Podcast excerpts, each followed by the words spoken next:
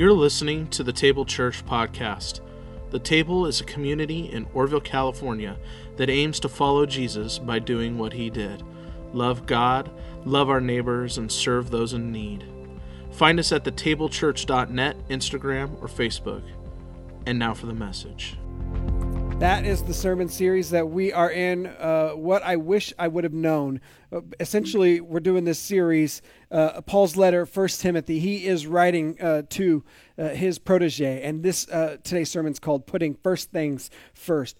again, the context: Saint Paul is writing to his disciple Timothy, his protege. He, he's handing on wisdom to address some problems in the Ephesian church. Timothy is in the Ephesus church, the Ephesian church, to to bring order and to bring things that Paul wants to see happening in the church that he started there. You can read about Paul's journey there in Acts 19 but this letter is to his protege, passing on wisdom, passing on words that he wants Timothy to know. He's an, an older man. Paul is training Timothy, uh, as I said, by passing on wisdom. And these are his words not only to Timothy, but to his church community and ultimately to us. It's weird. The Bible wasn't written to us, but it was written for us. Essentially, we're reading somebody else's mail, but the Holy Spirit has, has done it in such a way that is, it is building up of our faith and our church. Uh, today, again, we're talking about priorities, putting first things first. Here's some Ephesians background that I think we need to know before we jump into this passage. It's a major metropolitan area. It is huge. There, there are lots of buildings. It was a, it was a major place in the Roman world. Um, uh, lots of uh, business, lots of different temples, lots of different commerce going on. It's in modern day Turkey now.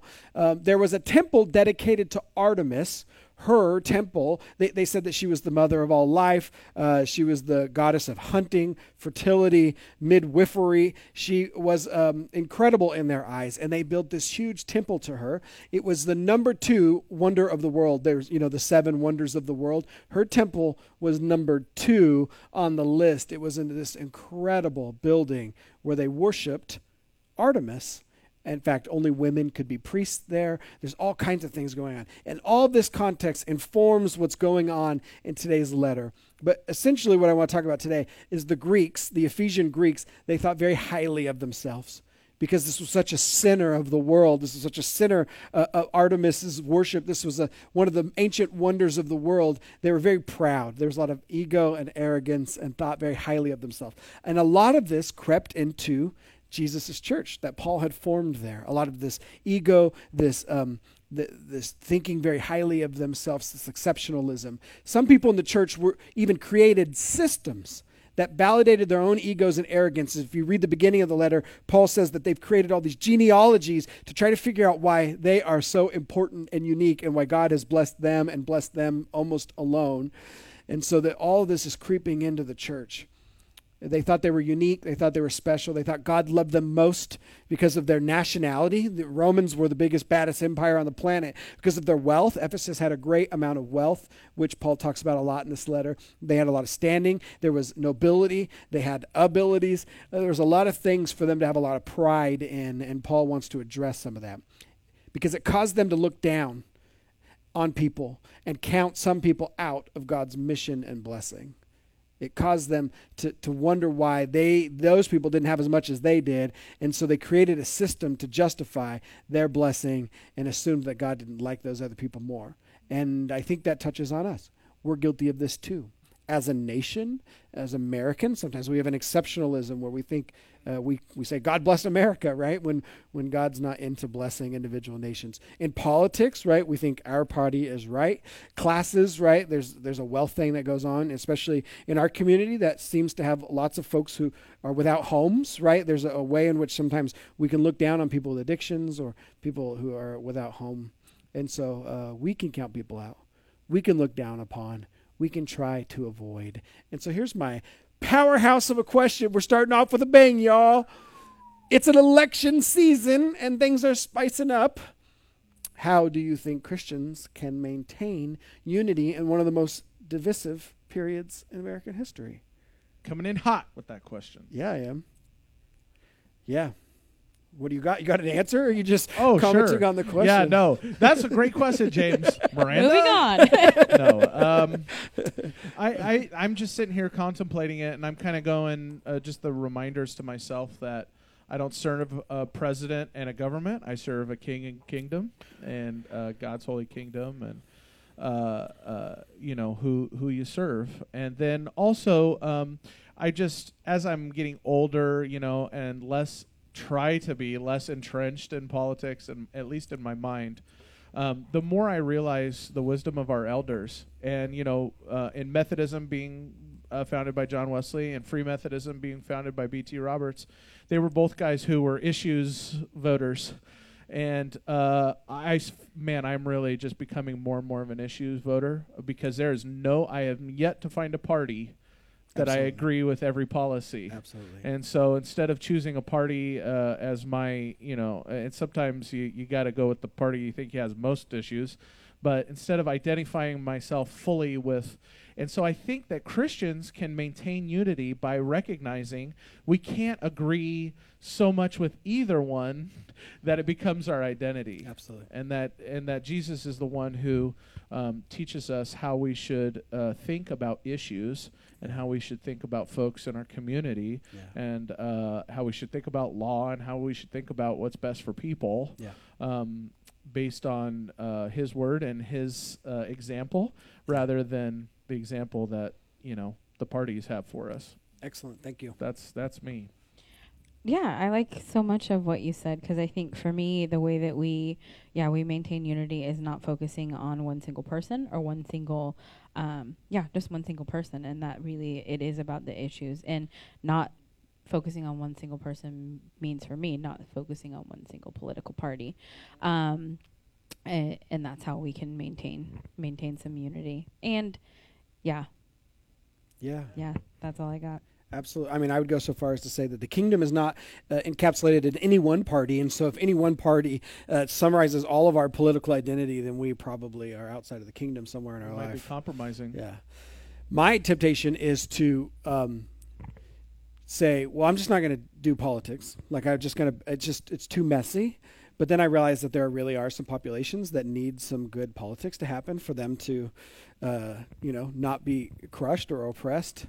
And so I think what I'm going to do this year is do that that uh, 1 Corinthians 12, Romans 12 thing, and just try to celebrate diversity of like we need all the different thoughts instead of instead of demonizing or making enemies of people that think differently. I'm saying that thought is absolutely valid and needed, um, and trying to celebrate the diversity instead of uh, trying to beat it or win. That's I'm gonna try to do that this year. Absolutely. Yeah, and I think also just kind of going off of both of you. Yeah. I think I enjoy spending time a little more in the gray area. Yeah. Like so, uh, uh, right now we're in this really socially distant, a lot of technologies on a lot of social media and things like that. I tend to shy away from or even snooze people who are a little too uh, if you believe this, then you have to be this. Amen. Because I believe there's so much gray um, that I'm just not really interested in being all. Yeah. All either way r- uh, right now that Absolutely. we're we're not listening to voices if we are if we're being like that. So. Absolutely. Thanks for wading into that with me right away. Uh, you know how I preach head, heart, hands, or no feel do. I use those interchangeably. Something to know with our head, something to experience with our heart, something to do with our hands. Um, this gives us a holistic faith. But Paul's message today, out of out of First Timothy two, is backwards. So we're gonna do hands, heart, head, or do feel no. I know it's a little bit Whoa. shaking it up I'm up in here. my- Your bearings. Uh, here's our story. First Timothy two one through six. It says. First of all, remember we're doing priorities. Then I ask that request, prayers, petitions, and thanksgivings be made for all people. Pray for kings and everyone who is in authority so that we can live a quiet and peaceful life in complete godliness and dignity. This is right and it pleases God our Savior, who wants all people to be saved and to come to a knowledge of the truth. There is one God and one mediator between God and humanity, the human Jesus Christ, who gave himself as a payment to set all people free. What does Paul want us to do? What does Paul want us, uh, what does God ultimately uh, uh, in God's word through Paul want us to do with this passage? He says right away prioritize prayer. Prioritize prayer. How does he start off? First of all, chapter one is introduction. Chapter one is, hey, this is why I sent you here. Chapter one is, maybe we should institute these policies. And then when Paul goes to teach, when Paul gives a, a teaching, an exhortation, it is about prayer. First of all, then I ask that request, prayers, and petitions. These are three words that are relatively synonymous. Uh, we can get what's going on behind that, but it's about prayer and thanksgiving. Request, prayers, petitions, and things be made for all people. Paul is telling us what are we supposed to do? Prioritize prayer in our life. And then he tells us to pray for kings and everyone who's in authority, and we'll get to that in just a minute. After Paul's introduction, he jumps into what he wants Timothy and the church to know first prayer. It reminds me of this John Wesley quote. He says, God does nothing except in response to believing prayer. I bring that quote up every time because sometimes I struggle wow. with prayer. Um, but the, the ancients believed in the power of prayer so much. The ancient Christians, in fact, it was what they did. They tried to do it unceasingly. Martin Luther, uh, um, 15 20, he started the Protestant Reformation. He says, I have so much to do that I shall have to spend the first three hours in prayer. And I'm always taken by this quote because when I get busy, it's the prayer is one of the things I cut out. And yet, for this uh, faithful saint, uh, it, the busier he gets, the more time he devotes to prayer because it is just that important that he wants to prioritize that first part of his morning. And it is uh, there are eyewitnesses that he would spend one, two, three hours in prayer every morning, out loud, verbal praying to God. and I just for me it's like I I don't I it's hard for me to spend time in prayer too because I feel like I want to do something. Yeah, right. But to these guys, they're going. That is the thing that you do that gets things done. That's the work we do. Yeah.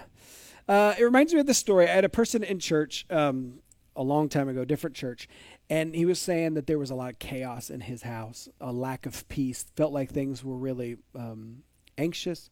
Felt like uh, there was just a lot of activity that was unproductive.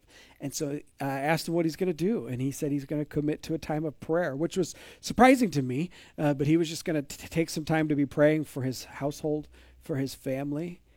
And I checked in with him a couple weeks later, and he says, There's a lot more peace.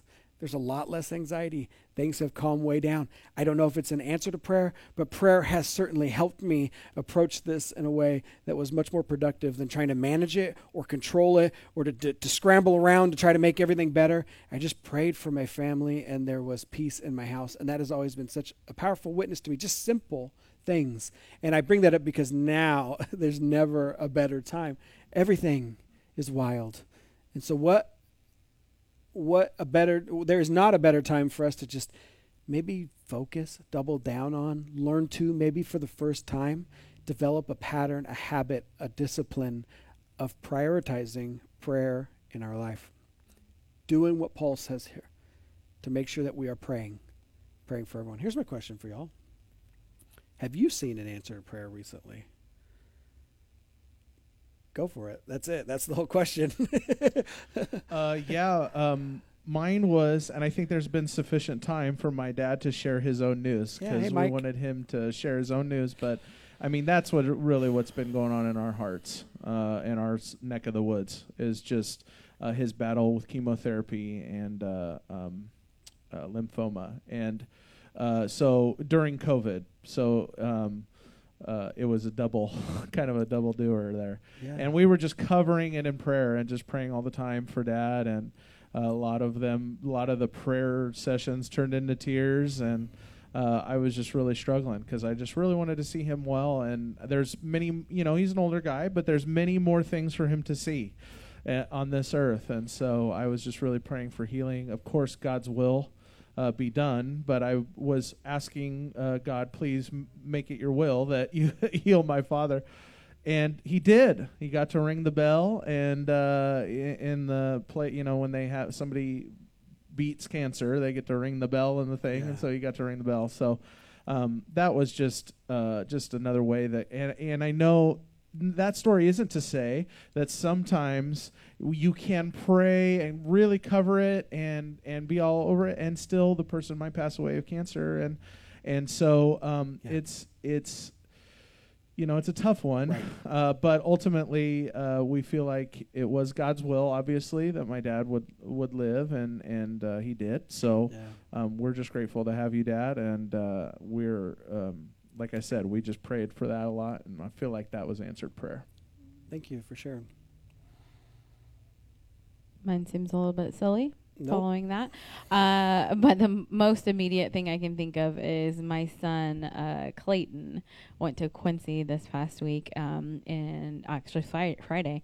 uh, and took his test for his license. And I don't know, as a as a mom being scared, this is my firstborn, all the things Get off like the sidewalk. uh, yeah, I just was like, and I know that he had been preparing, but I knew he was super anxious about it, and I was just seeing all the things happen in my head that could go wrong uh, about his appointment and him not getting his license, and so I just appreciate this this sermon of this. That is exactly what I did. I remember being at work and just stopping what I was doing.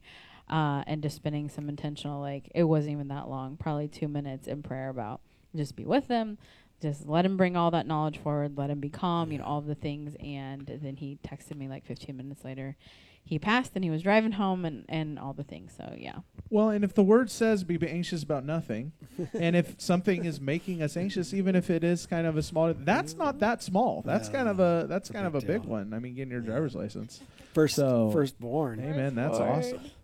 You're getting old, Miranda. You're right Wow. behind me, sir. Uh, Pray for you, James. Thanks. Uh, as the pastor, I get to be in prayer for lots of folks, and so I've seen a lot of things, but I haven't asked permission to share. And so, just for our family, we we had been praying a lot about our own home, which we got a few months ago. Like the week quarantine self isolation hit, we moved from our um, apartment, our, our two bedroom apartment, to a much bigger space. And so, for us, that was a huge answer to prayer, and it just could not have come at a better time. Even though we love our apartment community, uh, Tuscan Villa represent, um, it was just the it was it was just it felt like it all had come together. And I could go on and on about the owner and how I mean she was great and she just really liked what we were doing and couldn't couldn't have worked out better. It really felt like God's hand was on that. So, thanks for answering the question, y'all. Uh, what does God want us to feel or experience in this text? What does He want us to, uh, in our hearts, experience? Um, a lot of the emphasis of the language is on this peace to practice our faith, peace to go deeper in our faith. Uh, here's what He says. Uh, so that we can live quiet, a quiet and peaceful life in complete godliness and dignity. This is right and it pleases God our Savior. But we need to talk about the politics of prayer here, real quick, because it's there. Uh, in fact, right before that verse, it, it pops up and it says, Pray for kings and everyone who is in authority, so that we can live a quiet and peaceful life in complete godliness and dignity. We forget this verse when our party is not in office, and we weaponize this verse when our party is in office to try to co opt the people that disagree with us into supporting our guy, into our person, into our policies. And so we use this verse pray for kings and all those in authority, right? If anyone complains about any policies You that need are to going pray for oh, are you praying for them as much as you're complaining about them? We weaponize it or we forget about it. I'm just telling you what I do. Maybe I'm preaching to myself. If you don't feel like it, you too. Amen. But notice what Paul says. I just want to get a handle on this real quick before we, we move on. I, I don't think this is the whole thrust of the passage, but it's there part of the passage. Pray for kings. Why? Why do we pray for people in authority? So that, that tells you why, we can live a quiet and peaceful life in complete godliness and dignity. We pray that the government will leave us alone so that we could practice our faith in peace and quiet. Right? This is what we're praying for. We're not praying for any party or any uh, politician for their for their platform to be successful. That is not what this passage says. You don't have to pray for them to get what they are wanting to do in the world. That's not what this passage is asking us to do. In fact, it's likely that Nero is the emperor at this time. Uh, the, the church has never been a friend to the empire. Uh, Nero was. Uh, uh, just torturous to the church. Paul is not here asking us to pray kind things for a kind man. He's asking us to pray so that we can practice our faith in peace and quiet. And there's a reason for that, and that's coming up. Ultimately, outside of the politics of prayer, the so that there is, is the emphasis of peace. God wants us to experience a peace, a quiet, which for me as an extrovert, quiet is always one of those hard ones to swallow, but it is such a valuable discipline that the ancient Christians tell us that we need to practice this peace and quiet. We need to grow. So we need so we can grow more deeply in our faith. This reminds me of our conversation about introverts and extroverts that's been going on. Um, this has been, uh, seems like s- some of my introverted friends, if you don't know basic definitions, introverts are those who get um, energized by having some alone time, but they love people. They just also need to prioritize some alone. Extroverts get energized through uh, being with people. And so, with some of the conversations we've been having, our introverted friends are saying, "Hey, like it's okay if we hang out at home. Things aren't as bad. Like it's good. We've lived in extroverts world uh, forever. The United States is primarily extroverted. Like it's okay if we spend some time in solitude and, and aloneness." And and they said, even in the church, we we hype up all these big extroverted uh, uh, experiences, right? Sunday morning is getting a bunch of people together and worshiping, and it's loud and it, and we're rejoicing, and it's like it's okay if maybe things are a little bit different for a few months. And I was reminded by them that it is exactly right. That most of our faith should be in quiet and solitude, and should be in the prayer closet, and should be us trying to figure out how to grow closer to Christ, to confess our sins, to experience the healing of the Holy Spirit. We will need people for that, absolutely. We will need small groups, we'll need accountability partners, we will need Sunday morning worship gatherings. But most of your faith is going to be practiced mostly by yourself. And so when Paul says that God wants us to experience that peace and quiet, he's, he's, he's telling us this is the stuff we need for our faith to grow deeply. This is what Paul wants us to experience peace and quiet. So, with that in mind, here's my question to y'all where is your quiet place? Do you have one? How often do you get to go there? Is it daily, weekly, a couple days? I don't know. Go for it. Before we got started, I was like, I'm being super sarcastic right now. and so my initial thought was like, quiet place. Yeah, I have six children. That doesn't exist, and I visit there zero times a year. But that's a lot. that's a little bit of a lie. My husband built me. Uh, we call it the she deck. Uh, last year, this past year, yeah. it's like so eight the, feet the last off the ground, huh? Yeah, it's like eight feet off the ground, and I get a, I look up above over some of the junk in my neighbor's yard, um, and I get to see kind of the the pretty houses that are out in the distance, and the James and I share this big plot of land. It doesn't belong to us, but we share it, and we Huge share the cows fields, on it yeah. too. Uh, so I get to look at the same cows. If you follow Erin at all, uh, I get to see those same cows that she gets to see every day. So that's my quiet place, um, and it's also a good almost almost an acre away from the main house, Yeah. which is where the very loud humans like to hang out. So that it's essentially quiet because it it is actually quiet, but it's quiet because. Um, it's where I go in the morning. It's right next to my garden. I go water my garden. I sit up there. Sometimes I play some worship music, and I just kind of bring in the day. So uh, I do visit that place actually pretty. I saw pretty much every the morning. other night, right? She was flipping lights. We could see each other from our houses. It yeah, good. that was pretty cool. Matt, where's That's your quiet awesome. place? Um, mine is a little embarrassing. It's the bathtub. Yeah. I just got to spend time in the bathtub, just laying in there. soaking in the word. Just it's it's water, you know, and it's just relaxing. And I there's something about the sound of it, and I just I Yeah. just man, when it's been a long day, and the other thing too is that I don't fall asleep in there, which like in a chair. If I'm in a chair and I'm just like falling asleep, it's like torture. So I go in there and I just relax, and so that's kind of where I like I to have it. my quiet time. Great. I was going to say the same thing. I do a lot of my prayer in the shower in the morning. Because there are not humans allowed in there. You know, other tiny humans don't get to come in there. Um, and then also, I've been having some fun watering my plants at night in the evening. As soon as the sun goes down over the house, I go out and I bought a new soaker and I just soak my trees and my hedges. And it's just been a nice time. And seeing the. What an old dad! I know.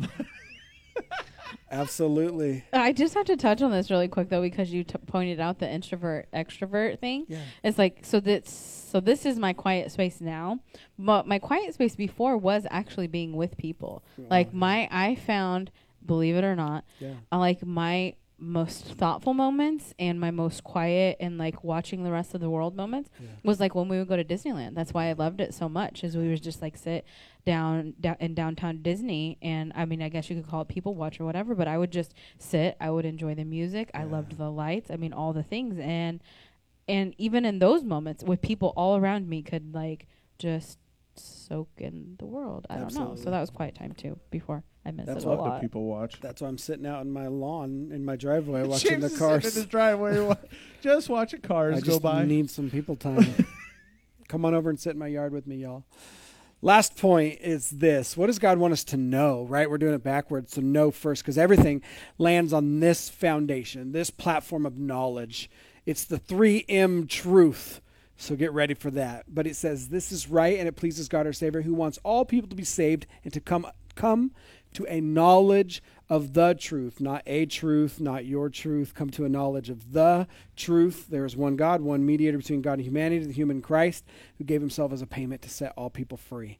What is the truth for Paul in this passage? It's this 3M thing. There's a mission, there's a mediator, and there's a message. The mission is that God wants all people to be saved. That's the mission. That's the mission that we're all on, is that we would see all people to be saved. That's what God desires, and that is the mission that we've been called to. And not only be saved, but come to a knowledge of that truth. And the truth is this that there's one God and there's one mediator between God and humanity, and that human, that person is Jesus Christ. And so, what's the truth here? There's one God, and there's only one way to this God. It is through Jesus. And how is that done? Uh, is because Jesus gave himself as a payment to set all people free. I could go in two hour lecture here about ransom theory, but I'm not going to. Ultimately, what we know is that it's Jesus' work on the cross that sets us free. I'm going to reiter- reiterate all of that. God's mission is that all would be saved. And, and what he wants us to know is that there's a mediator, there's a way to access God, there's a way to be reconciled to God, there's a way to be saved to God, to be with God. There's only one way. There's only one God, and there's only one way to God, and that is through Jesus. And the message is this How are we saved? The message is that Jesus died on a cross and set us all free. That is what Paul wants us to know that there's a mission, that there's a mediator, and that there's a message, and everything else is connected to that. And that's why we pray. Why do we pray for kings and authorities? They claim to bring salvation. They claim to bring peace. They claim to bring prosperity, but we really need them to leave us alone so that we can proclaim the actual truth, the truth, which is that King Jesus alone does all of those things. That's what we pray for them, so that we would have peace to do the real work. And why do we pray for all people? Because God desires that they all would be saved and come to a knowledge of the truth, namely Jesus Christ. This is the truth that we proclaim that he has died, he has risen, and he will come again, and he has set us free by the power of his death and resurrection.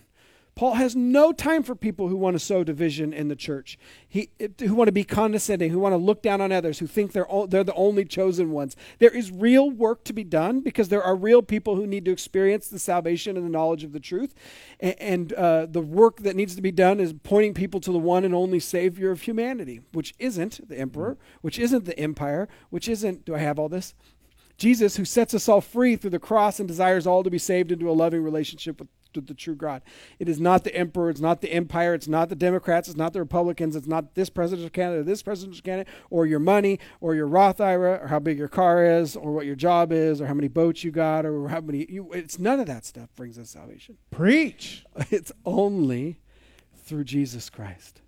This is why we pray for them, because we want them to be saved, or we want them to get out of our way so we can do the real work. Here's my question, y'all.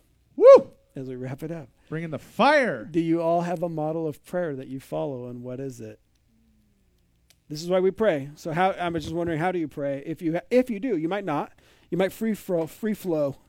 Um, usually, like I have a, a I pray by a to do list Excellent. of things that I have or people that I have, uh, generally. But when I get stuck, I do use the ACTS, which you talked about a couple years ago, Yeah. back in our Hofbra days. Yeah. And I don't remember all of the acronym, but I Yeah. just know, you know, the first part is like talking about, you know, talking about who God is to me, Yeah. the truth that I know about God, a Yeah. time of confession, Thanksgiving, and then bringing my laundry list a little bit. Perfect. Um, and then the other one, most more recently, that you just talked about a couple months ago, was breath prayer. Um, so sometimes I just pick out, sometimes it's a passage or, um, or just a really quick something that I've made up and, and continue to breathe that in and out all day long. Um, especially when there's things like, I don't know, Clayton and his driving test on my mind, just in and out, in and out, whatever it is. Excellent. I love the to-do list Absolutely. idea, which probably can it can it probably has its problems, but I love it in connection with like there's real work to be done. And so you're like, we're we're praying because we're working. Like prayers work here. Absolutely, I love that. Um, I use one that I made up myself called the gratitude sandwich. And if you've been here at church, you know I every time we're done singing, I, it's just like we are so grateful, Lord. Thank you, Lord, that we can be together. We are so grateful to be in your presence. Grateful, thankful, thankful, grateful. And uh, uh, I think it's for me. It's just I, it helps my own attitude. Um, just an attitude of gratitude, right? Like uh, it helps my own attitude to be grateful for what God has done instead of complaining about what He hasn't done for me, like He's a genie or something.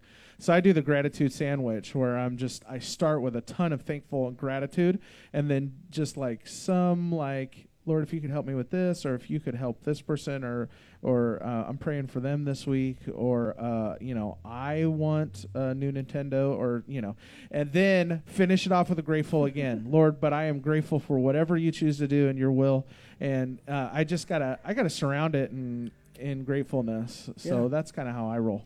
I love that. There's an old saint named Ignatius of Loyola. Is that right? And uh, yes, he uh, he he invented all kinds of really incredible ancient practices. But um, I read this quote about him. He says, "Ingratitude was the most abominable of sins, and indeed the cause, the beginning, and origin of all sins and misfortunes." So, people who are ungrateful, that's where a lot of sin cropped up in his in his understanding. So good. One of the prayers that I use, and speaking about praying politically, but also just praying being work, is the five finger prayer. Sometimes it's called the Pope Francis prayer, but he did not invent it. He just taught it to kids. And how it goes is that your thumb reminds you to pray for the people closest to you. And your pointer finger reminds you to pray for teachers and people who help you in your journey, in your spiritual journey. Uh, your tallest finger reminds you to pray for your leaders and those in authority over you. Your ring finger is uh, your is your weakest finger, and so it reminds you to pray for the the poor and the sick and those who are down and out. And then your smallest finger is to remind you to pray for yourself and bringing your requests last of all. And so this is called the five finger prayer. And sometimes I do that when I want to be intentional about praying for our leaders because I'm not always intentional about doing that. And so Amen. Five good. finger prayer, look it up. Okay, let's summarize and be on our way. What does Paul what does God want us to do through Paul's words here? Prioritize prayer. Make it a priority. Maybe it's something that you did and you don't do anymore. Maybe it's something that you're learning for the first time. I, I didn't learn it till I was later in life. Um, I didn't grow up praying as a kid. And so there's a lot of different ways. And if you're really interested, I can send you five or six practices that you could do to help you jumpstart your prayer life. But ultimately, it just takes time sitting down, being quiet, talking to God like God is in the room, and uh, also being quiet. Sometimes just listening too. Uh, with our hearts, uh, what does Paul want us to experience? Peace to practice our faith. Peace. We pray for everyone and for kings so that so that we can have the peace and quiet to practice our faith in all godliness and dignity. So there's an emphasis in here on finding the quiet, tranquil, peaceful. That's what God wants for you. That's God's will for you, and that's part of our prayer and why we pray. And with our head, what does God want us to know? The 3M truth that there is one mission, one God and mediator, and one message. And this is the real work that we're doing, and this is what we devote our prayers to. Would you pray with us? Father, thank you. Thank you for this word. Thank you for this encouragement to pray. There's a lot of benefit to prayer, and you've told us some of this in this passage. But the word here just encourages us to pray, and that is enough for us. That we want to be faithful followers of you and your word, and your word tells us, first of all, that we should be in prayer, and so we want to make prayer a priority. We don't always understand. We don't understand how it works. We don't understand why it works. We don't understand always what we should be praying for or how to pray. But we trust that if we devote ourselves to prioritizing this time, this discipline, this practice, that you will be with us, that you will help us, that it'll come more easily and naturally to us. Would your Holy Spirit strengthen us? Would your Holy Spirit help us to make time to be quiet, to sit, to pray, and to know that is exactly the good thing that you have called us to. It is not a waste of time. It is maybe the most fruitful thing that we can do with our time. So help us to change our thinking, help us to have endurance, and help us to make space. And we will be sure to give you praise and thanks. In Jesus' name, amen.